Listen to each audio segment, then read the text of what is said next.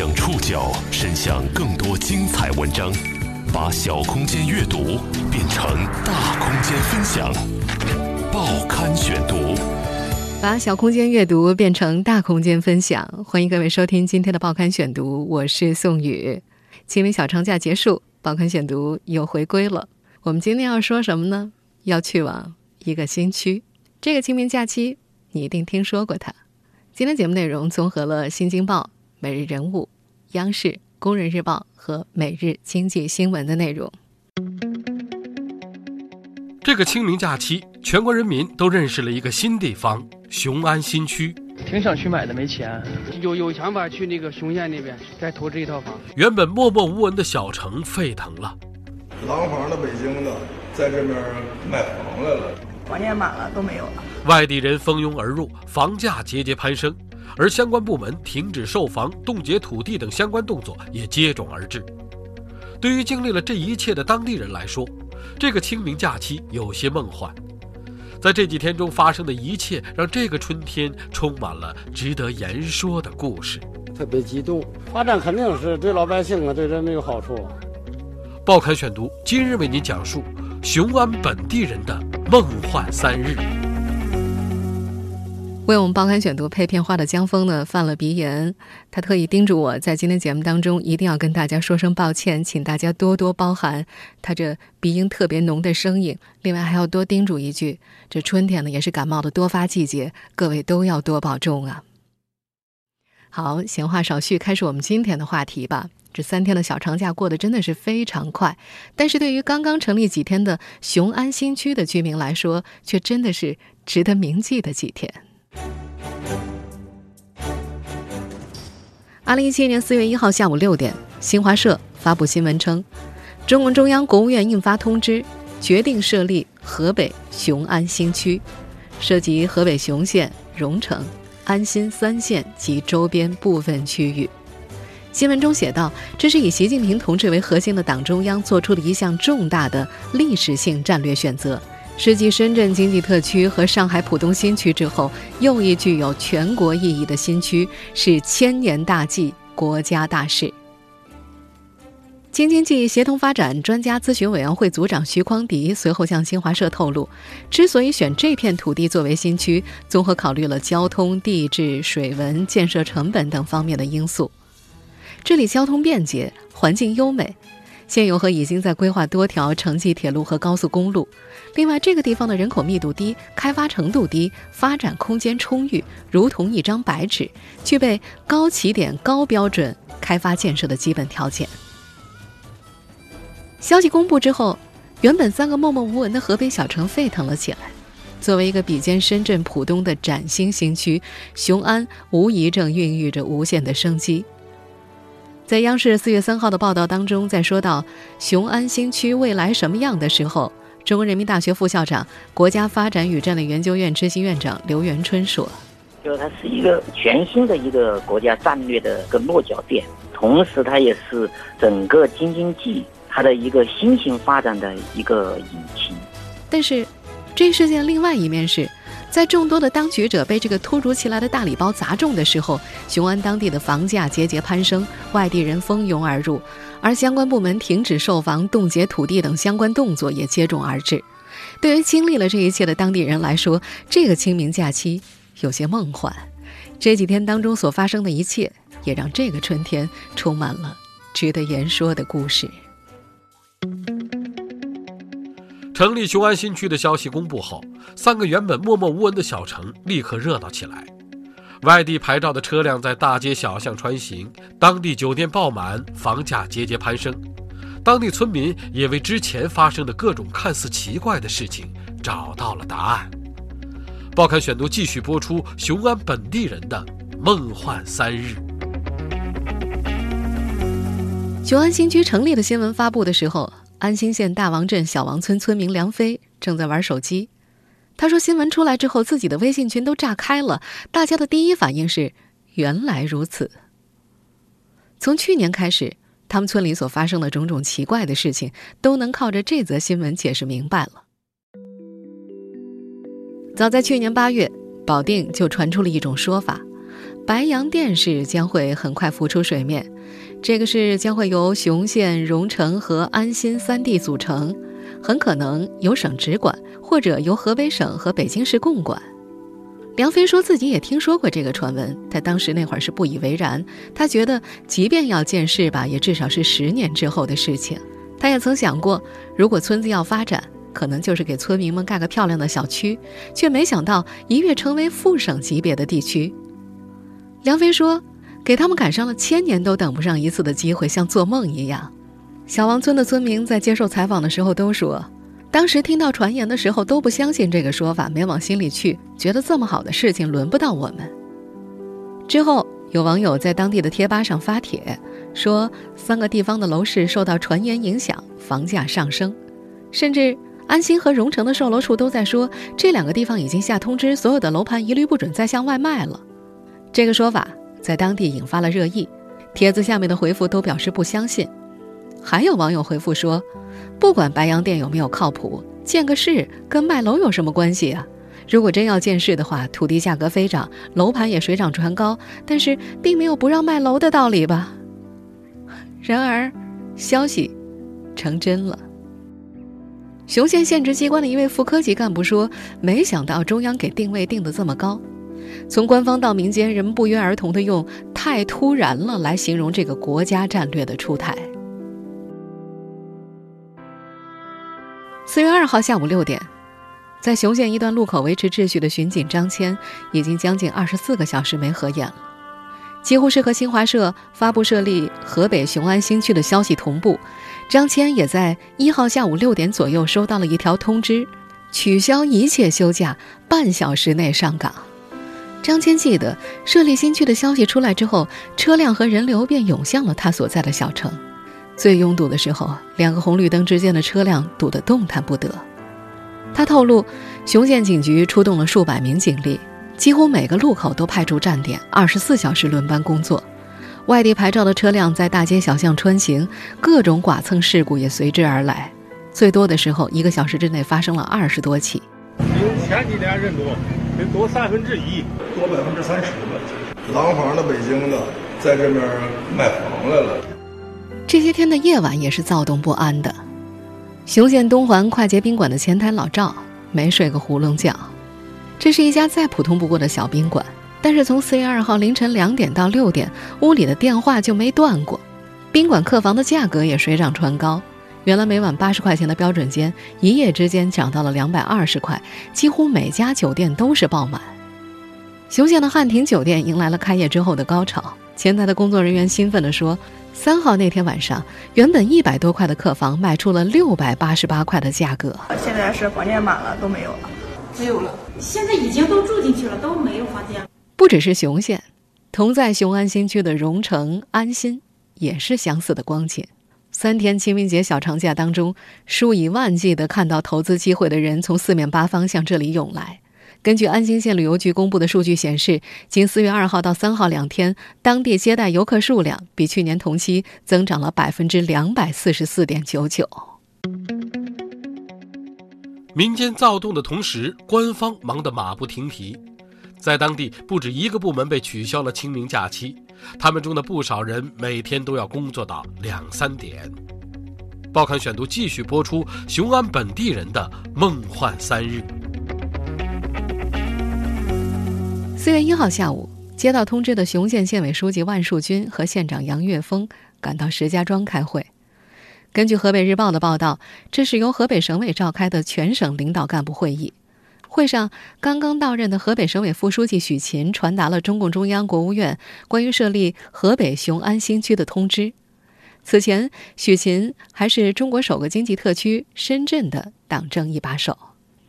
散会之后，陪同县长到石家庄开会的雄县政府办主任刘鹤茂获知了这个消息。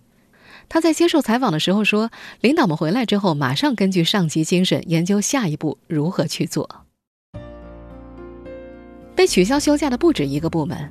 四月二号早上，雄县县委一位副科级干部被领导打来的电话吵醒，脸都没顾上洗就开车到单位值班。位于雄县县政府大楼五楼的发展改革局办公室也有多名干部在假期坐班工作。外界客商的大量涌入，让雄县成为三县中曝光度最高的地方。为了防止房地产市场可能出现的震荡，雄县县政府连夜组织相关部门封掉了城区的售楼处和房产中介公司。四月二号上午十点半，雄县又召开了关于房地产整顿的紧急会议，房产市场全面冻结。会议一个接着一个。四月二号下午，坐在记者面前接受采访的时候，略带疲态的雄县政府办主任刘和茂透露，连续几天他们都工作到凌晨两三点。根据他的介绍，新区设立之后，当地官员的工作主要分为两个方面：一是部署应对炒房现象，二是深入乡镇进行工作调研。在临县安新，本该休假的县政府工作人员也被召回岗位加班。安新县委宣传部的杨文月原本计划清明节出游的，四月一号傍晚七点，在雄安新区宣布设立一个小时之后，他就收到了清明节加班的消息。这几天，他一共接待了二十多波记者，感觉自己一下子成了历史的见证者。他的语气有些自豪。在安新的街头，也到处可以见到来自北京、天津、山东、内蒙古等周边省份车牌的车。这些车主中有来炒房的，也有来投资的，也有来采访的，还有就是单纯想看一看新区长什么样的。与雄县和安新相比，荣城。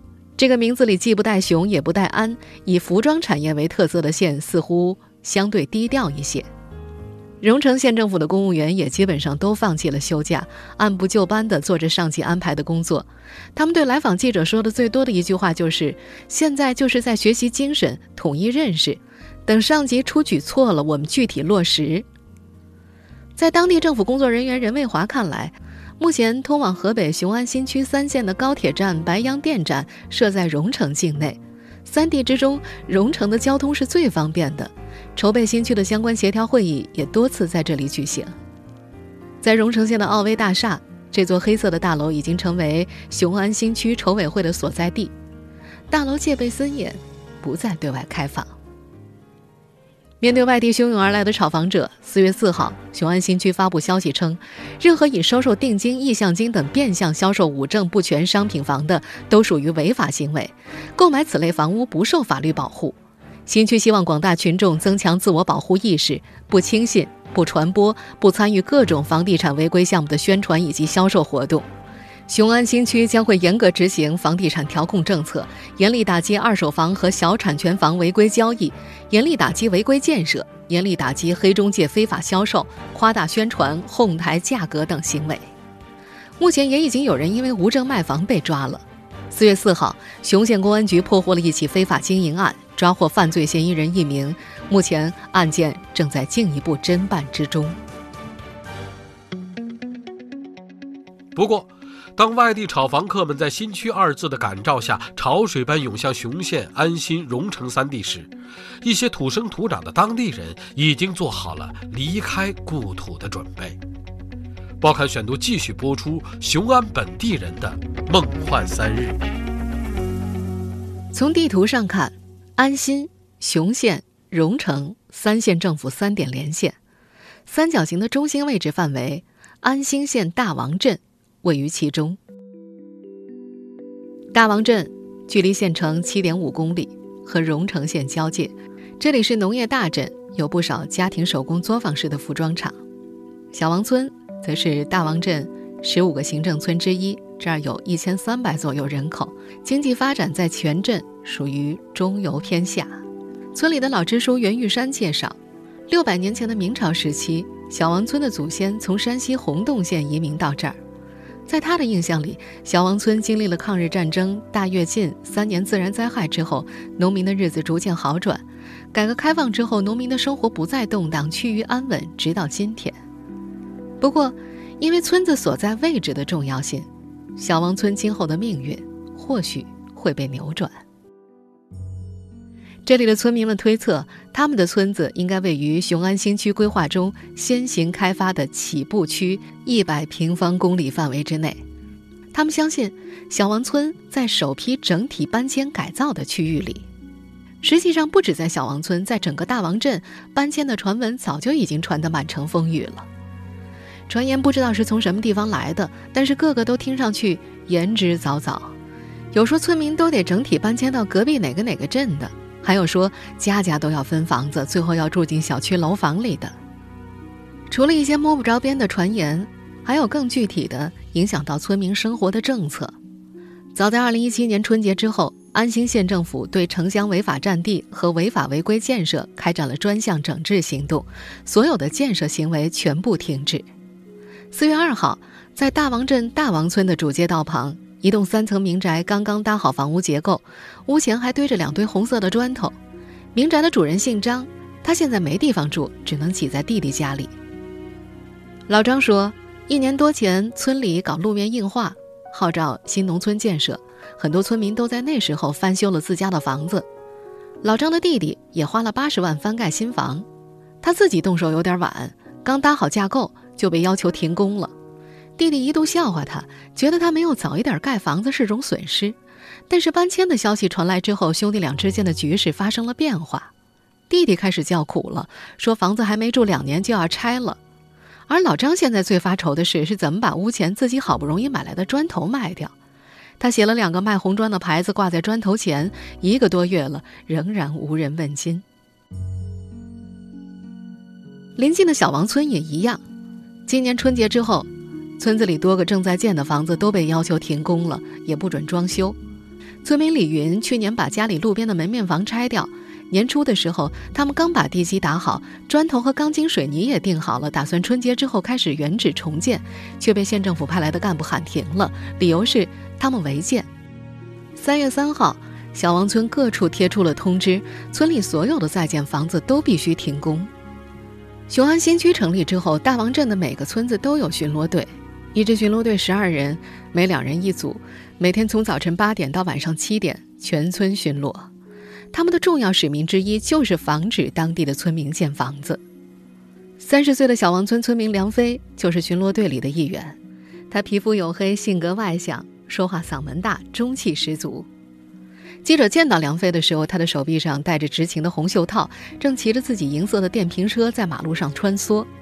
他说：“这是国家的事，不是小事。”他还说，村民不守规矩不行，都照相了。每个打算建新房的地方，村里都已经三四个角度照相。如果继续建的话，立即能够对比看出来，没有村民敢顶风作案。实际上，在成立雄安新区的消息正式公布前，这个小镇里已经开始流传各种各样和拆迁相关的传言。当新区的消息正式公布后，一些年轻的村民们甚至有种扬眉吐气的感觉。报刊选读继续播出雄安本地人的梦幻三日。随着国家级雄安新区的出炉，如何高规格进行规划向前推进，一直是社会各界关注的焦点。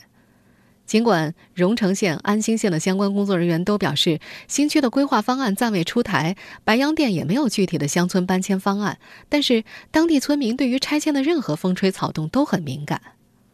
在安兴县大王镇，除了禁止建房，同时被禁止的还有种树。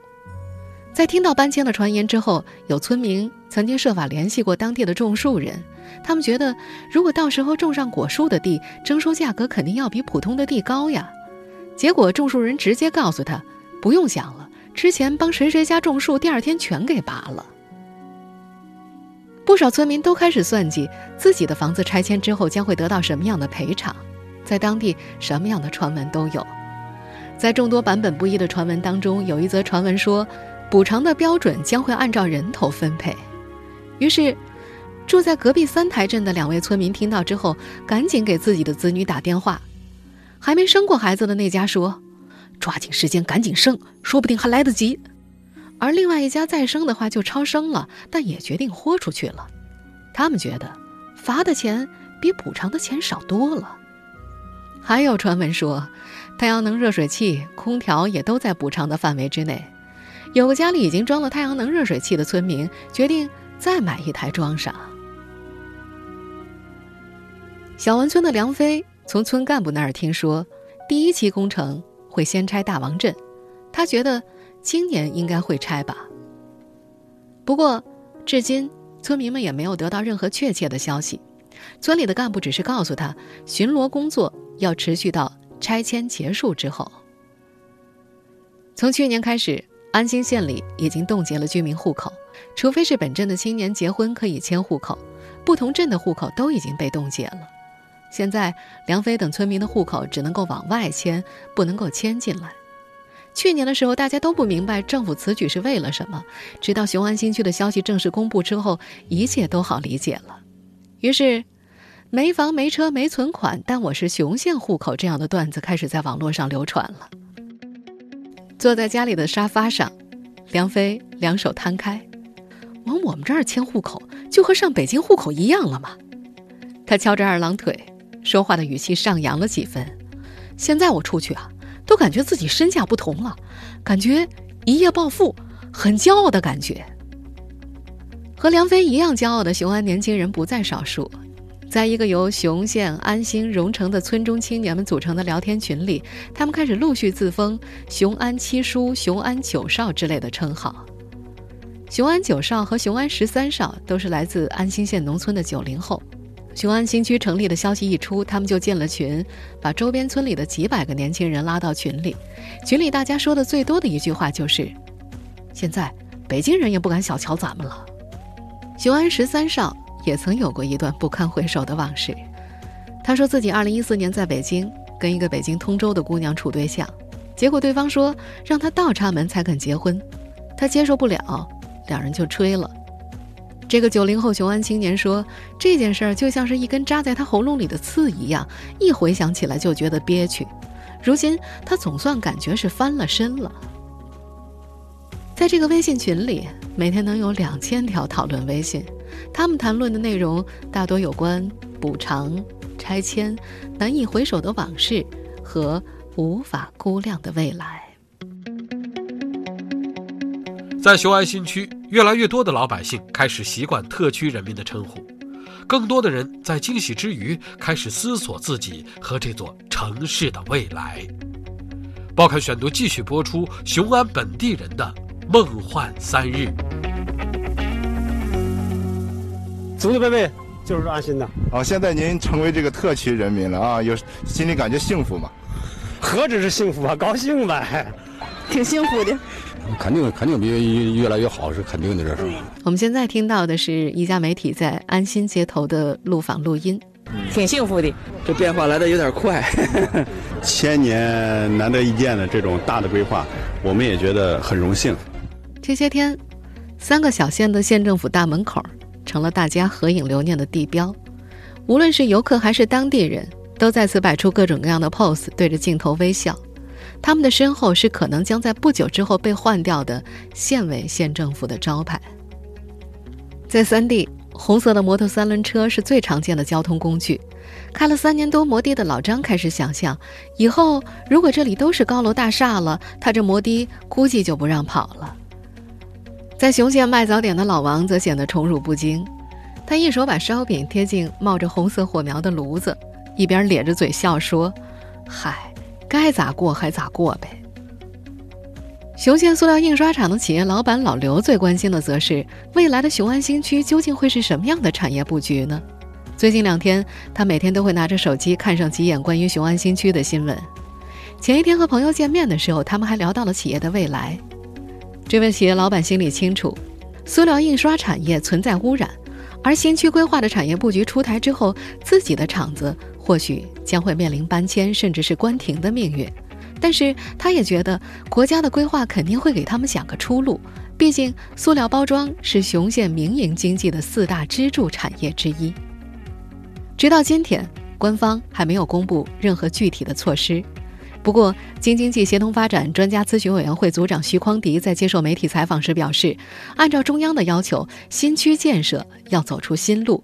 重点要因地制宜的制定政策，做好传统产业的整合和升级，做好就业保障，统筹好移民搬迁和城镇改造，让搬迁居民融入城镇生活，积极探索体制机制改革创新。这些天啊，听了邻居们的议论纷纷，小王村老支书袁玉山的心里也掀起了波澜。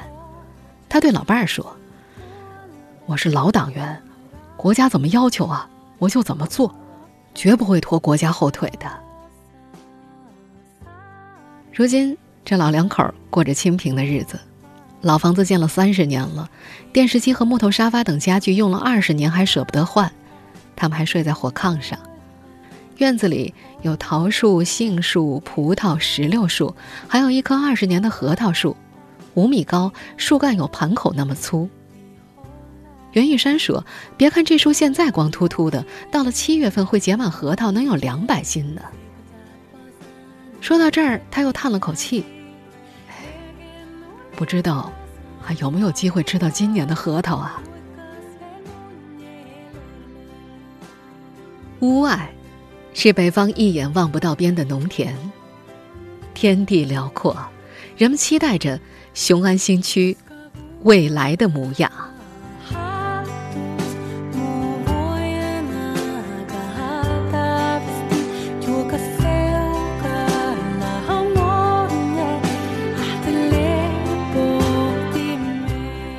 听众朋友，以上您收听的是《报刊选读》，雄安本地人的梦幻三日。我是宋宇，感谢各位的收听。今天节目内容综合了《新京报》《每日人物》、央视《工人日报》《每日经济新闻》的内容。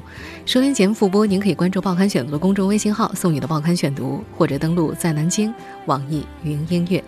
我们下期节目时间再见。